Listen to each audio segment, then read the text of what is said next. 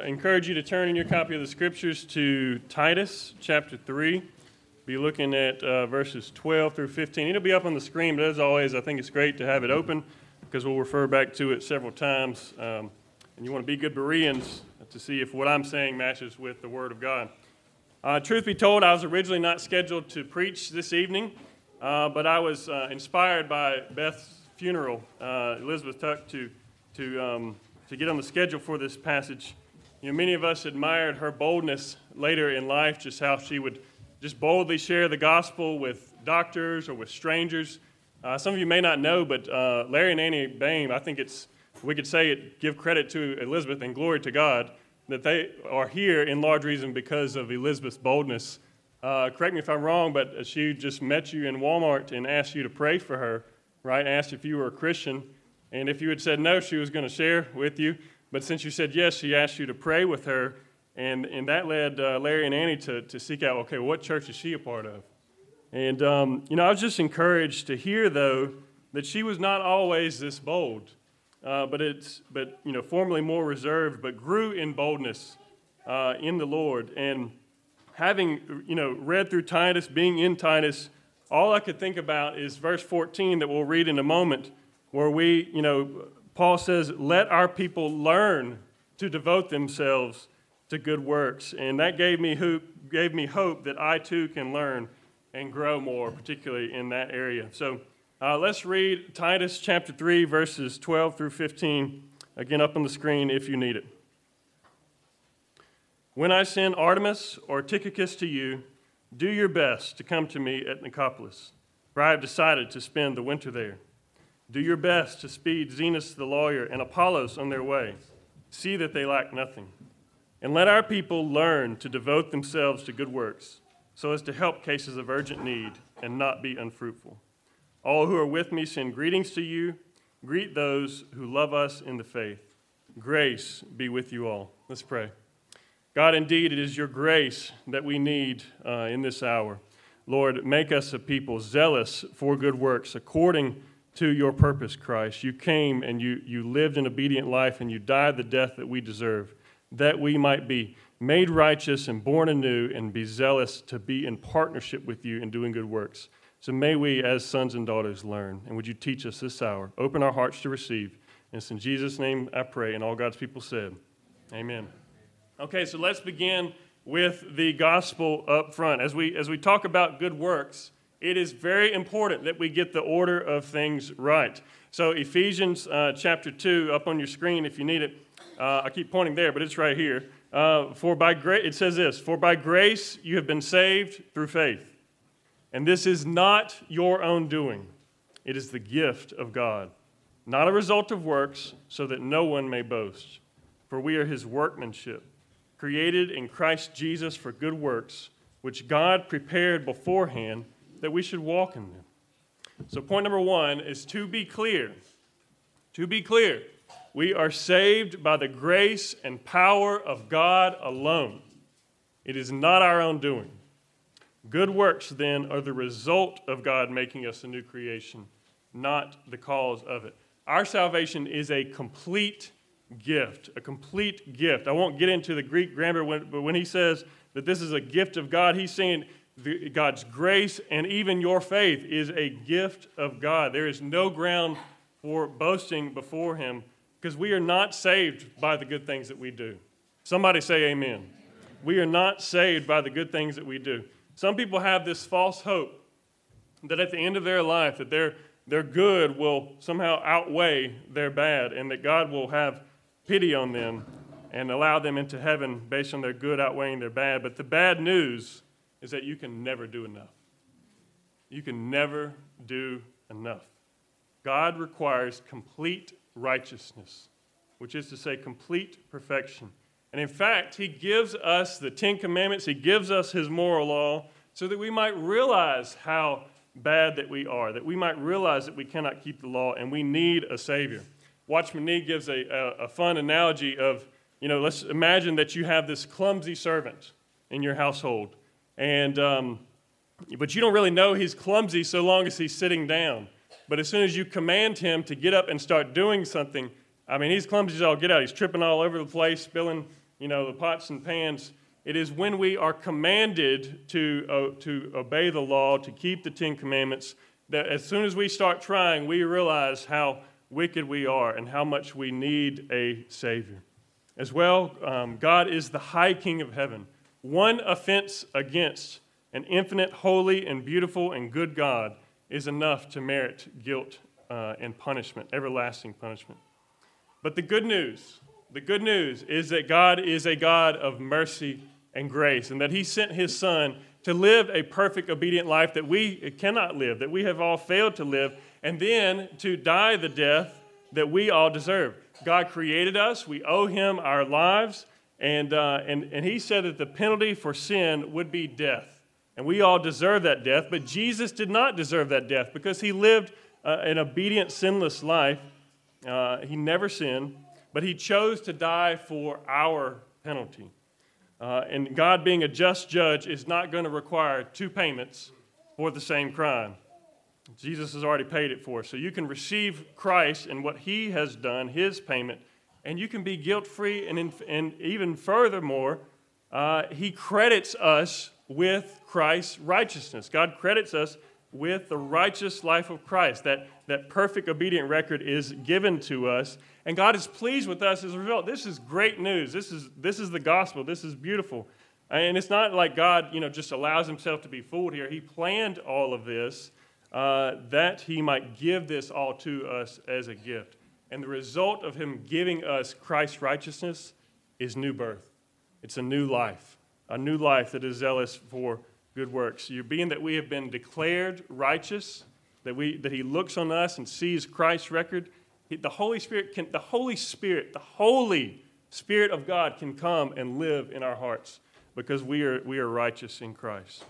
Uh, so he makes us new by living in us such that we want to obey God, we want to please him, because we love him and we are grateful for all that he has done for us. Amen?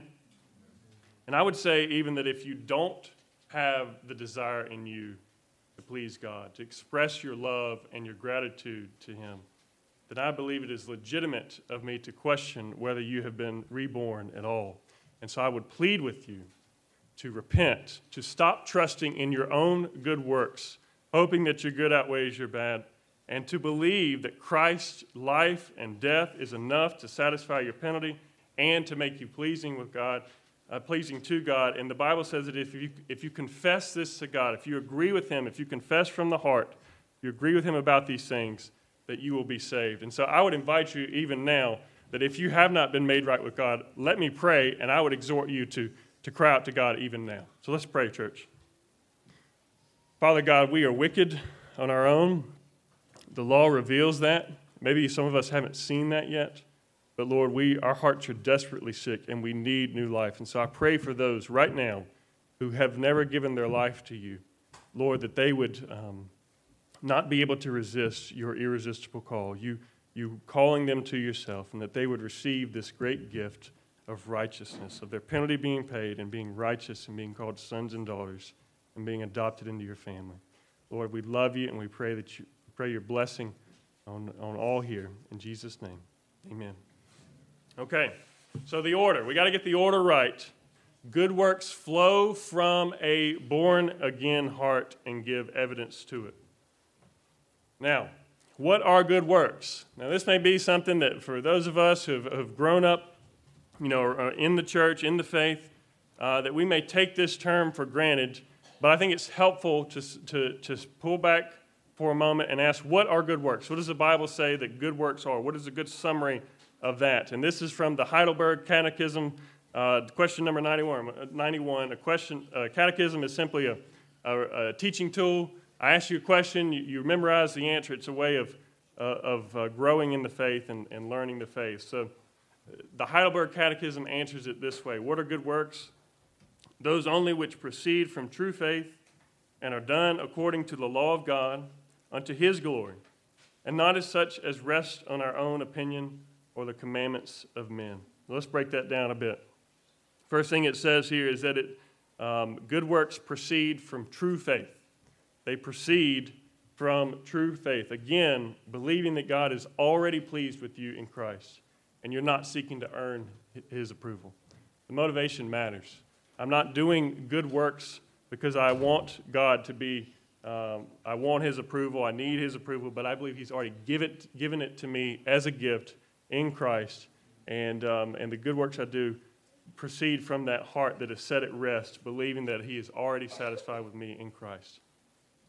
Second thing it says here is that um, uh, good works are done according to the law of God and not as such as rest on our own opinion or the commandments of men. In other words, it's considered good according to God's standard. Good according to God's standard, not our own. We live in an age where we, are, uh, we think we can redefine everything. Uh, where we're redefining good and evil and a boy and girl and everything. I mean, we're just, we don't know our left from our right.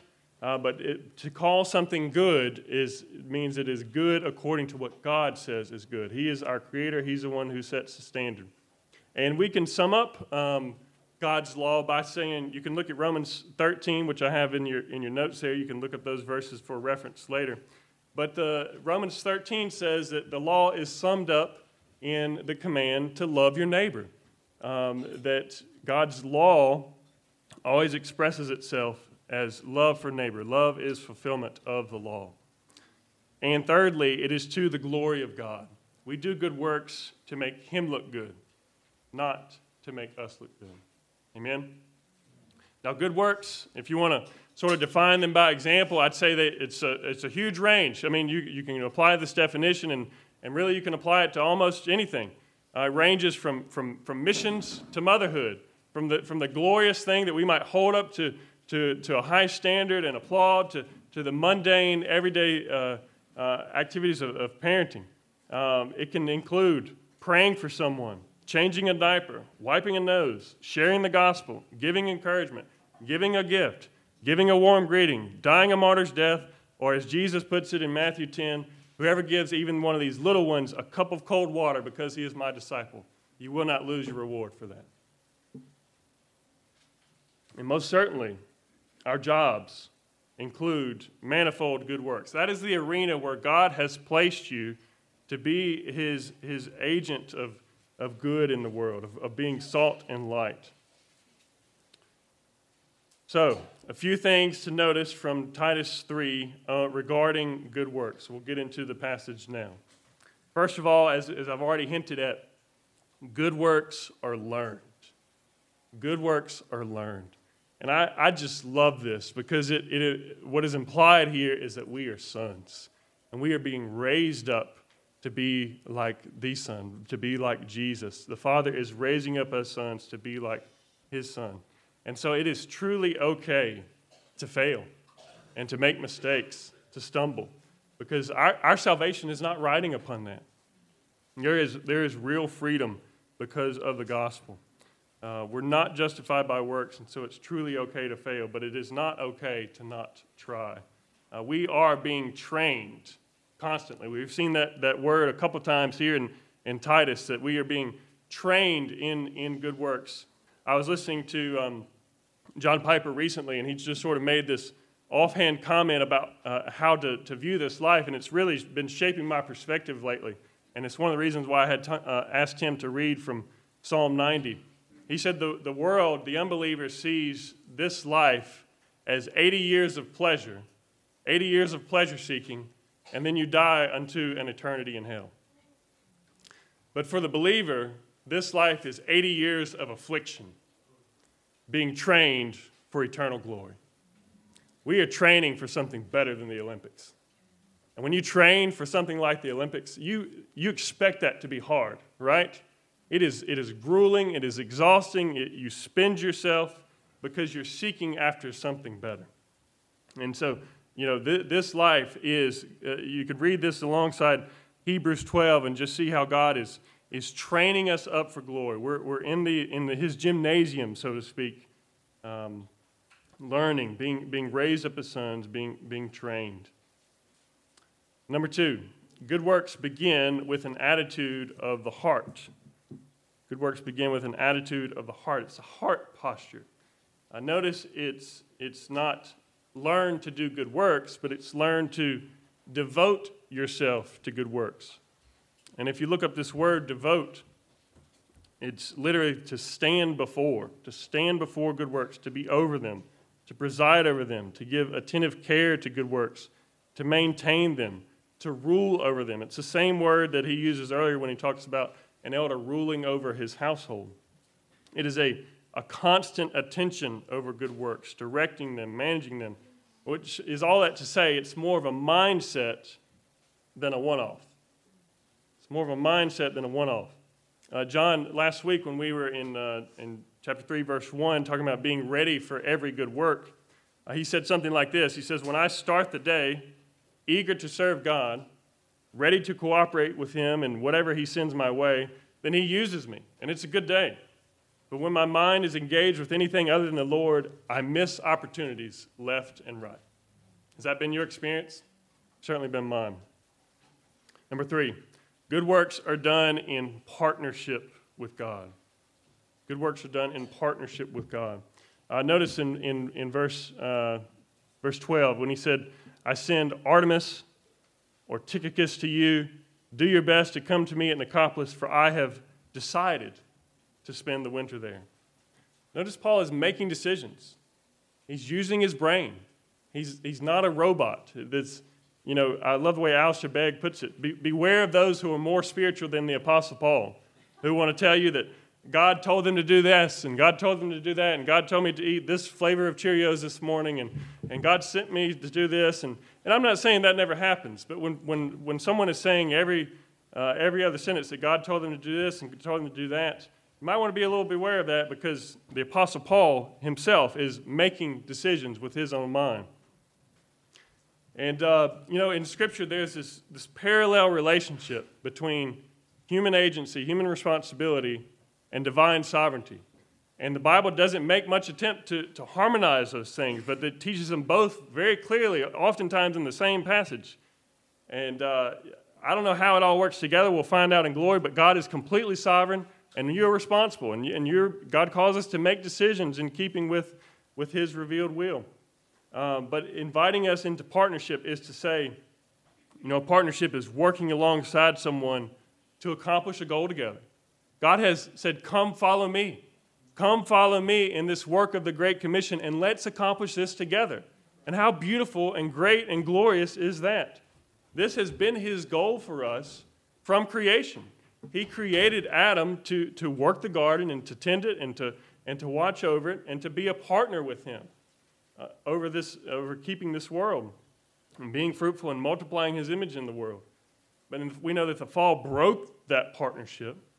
But in Christ, in the new covenant, that partnership is renewed. Number four, good works are done as part of a team united in one mission done as part of a team united in one mission. Notice that there's several players here in this passage. Isn't it great how this, this is just closing exhortation, but there's so much here. Uh, we see, uh, you know, all these people united in mission. We, we hear about Artemas and Tychicus and Zenas and Apollos, and, and the people in Crete are addressed, and, and of course Titus, and Paul is writing. All this to say, it, it's not Paul's show. It's not Titus's show, and they know that. But they, as a team, are accomplishing this mission, and we likewise, our team, sent on mission. And notice that it is people who are needed for this mission. People are the supply. He's asking for him to send people, and the people are to be supplied. Notice where he says, See that they lack nothing. So, some of your good works, church, are equipping others for their good works. And again, it can range from, from missions to motherhood, from missions where you are supporting a missionary, praying for a missionary, helping to send them overseas, as, as, as we did Brother Bill, um, or, or long term missionaries, or, you know, the mundane, encouraging a mom, offering advice, offering to watch the kids and give a break. Some moms say, Hallelujah, Amen, right? Um, we have different roles, and some are known more than others. And um, in light, and along with that, number five, Good works are seen by God, even and especially when seen by no one else. God sees. God sees. Earlier we read that if you give a, a, even a cup of cold water to one of these little ones, that you will not lose your reward. Matthew 6 4 says Matthew 6 says over and over, Your Father who sees in secret will reward you. You know, Jesus tells us in Matthew 6 to beware of doing things like giving and fasting and praying in front of others where you're tempted to perform and to impress others and gain a reward there. Um, rather, we are to do good works with hearts lifted up to the Lord, knowing that He sees and He rewards. That ought to be a consolation for somebody. There are two otherwise unknown individuals here in this passage, but better believe it, they are known to God. We, we, we read of Tychicus elsewhere in Colossians 4 7. We know he's a fellow worker with God. We read of Apollos in a couple other places, including in Acts and 1 Corinthians. You know, Paul planted, Apollos watered, but God gave the growth. We know about these guys, uh, but Artemas and Zenas, who in the world are they? Um, this is their only mention in the Bible, and we, nothing, no, we know nothing about them aside from what is written, written here. And while they may be no names to us, they are most certainly not no names to God. And we can say that of ourselves likewise. Consider this the majority, the great majority of the work in the kingdom is accomplished, is carried out by relatively no name people. Maybe they're, they're known to us, they're known in, in our circles, uh, but by and large, they are no name.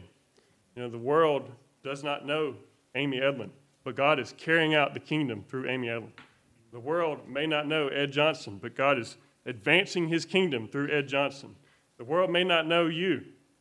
Most people may not know you. Most people here may not even see you, even. But God sees you, and God is carrying out his kingdom through you. Praise God for that, for that pleasure. You know, 1 Corinthians 12 through 14 uh, speaks of the body that we, we tend to give undue attention uh, to the parts of the body that are seen, but mo- the most important works of our body uh, happens, you know, where nobody sees, right? Don't even think about what's going on inside of here, and that's the most important stuff. This gets a lot of glory, I know, but it's not the, what's doing most of the work. Number six, good works require our effort. Good works require our effort. Twice in this passage, in the first two verses, he says, Do your best. Do your best. Do your best to send this person to speed Zenas, you know, even to speed him, to have some, some urgency in, in getting him. I love in uh, the book of Nehemiah where it says, it says of the people there building the wall, it says that the people had a mind to work. The people had a mind to work. Our effort, our sweat, our work for the Lord is worship unto the Lord. Beware of the lie or the expectation that the mission of God, that this Christian life is supposed to be easy. It's quite the contrary. Remember, 80 years of affliction. We are expected to give our all and to be exhausted at the end of each day. We spend ourselves as an act of worship to the Lord. I know I need to remember that. I encourage you to remember that too. Number seven, good works are fruit. They are fruit of grace. Uh, you know, see that in verse 14, you know, let our people learn to devote themselves to good works so as to help cases of urgent need and not be unfruitful. Uh, I won't belabor this point because we've already gone over it in, in Ephesians 2, talking about how good works grow out of a life that is transformed by grace. But I will say, if you want fruit to grow on your trees, then soak them in grace. Soak them in grace. Continually stand before the gospel, marveling at Jesus Christ and all that he is and all that he has done for you. And that will transform you, and you will bear fruit from that union, from that fellowship. Number eight, good works spur us in growth and sanctification. They spur us in growth and sanctification. Good works are hard. They are hard, and so they spur us to seek God, to cry out to God for His help. When you're up in the middle of the night trying to get your daughter to go back to sleep after this battle that's being waged, it is so hard, and you need the Lord. And, and, and manifold examples. We need the Lord to do uh, His work. As John said last week, you need God to do godly things. You need God to do godly things. And that is one reason why we exhort you in good works all the time. It's one reason why God exhorts us in good works all the time is that we might seek Him and that we might have fellowship in the seeking and growth there as a result. Number nine, they knit us together in brotherly love and affection. Knit us together in brotherly love and affection. Uh, notice verse 15 it says, All who are with me send greetings to you. Greet those who love us in the faith. People who don't even know him but have prayed for him. Knit, good works knit us together with those whom we serve, and they knit us together as well with those whom we serve alongside. I'll give you an example. Uh, the week of Academy Day. Man, I was so looking forward to Academy Day. Uh, just lots of preparation and just, I just love the whole idea of just pulling away and just hearing some solid teaching for a day and, and just the fellowship that comes along with learning alongside one another. But I, was, I got strep throat that week. I was diagnosed with strep and was just feeling awful.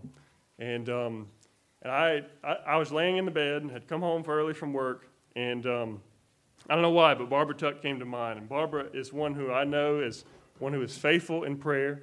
You ask her to pray for you, and you can be sure that she will do it. And so I texted Barbara and I asked her to be praying for me that I would get better. And um, First, what, first thing that happens when I see Barbara on, on that Saturday morning of Academy Day, what does she do? Comes up and gives me a hug. Those good works had knit us together. It had knit her to me um, by praying for me. She had served me, and it, and it drew her closer to me and me to her. And as well, we, we are knit together with those whom we serve alongside. Uh, th- those who you serve with, who you work with, do they not often become your closest friends?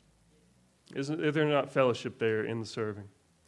Uh, number 10, they meet urgent needs. Good works meet urgent needs. He says, Let the people learn to devote themselves to good works so as to help cases of urgent need.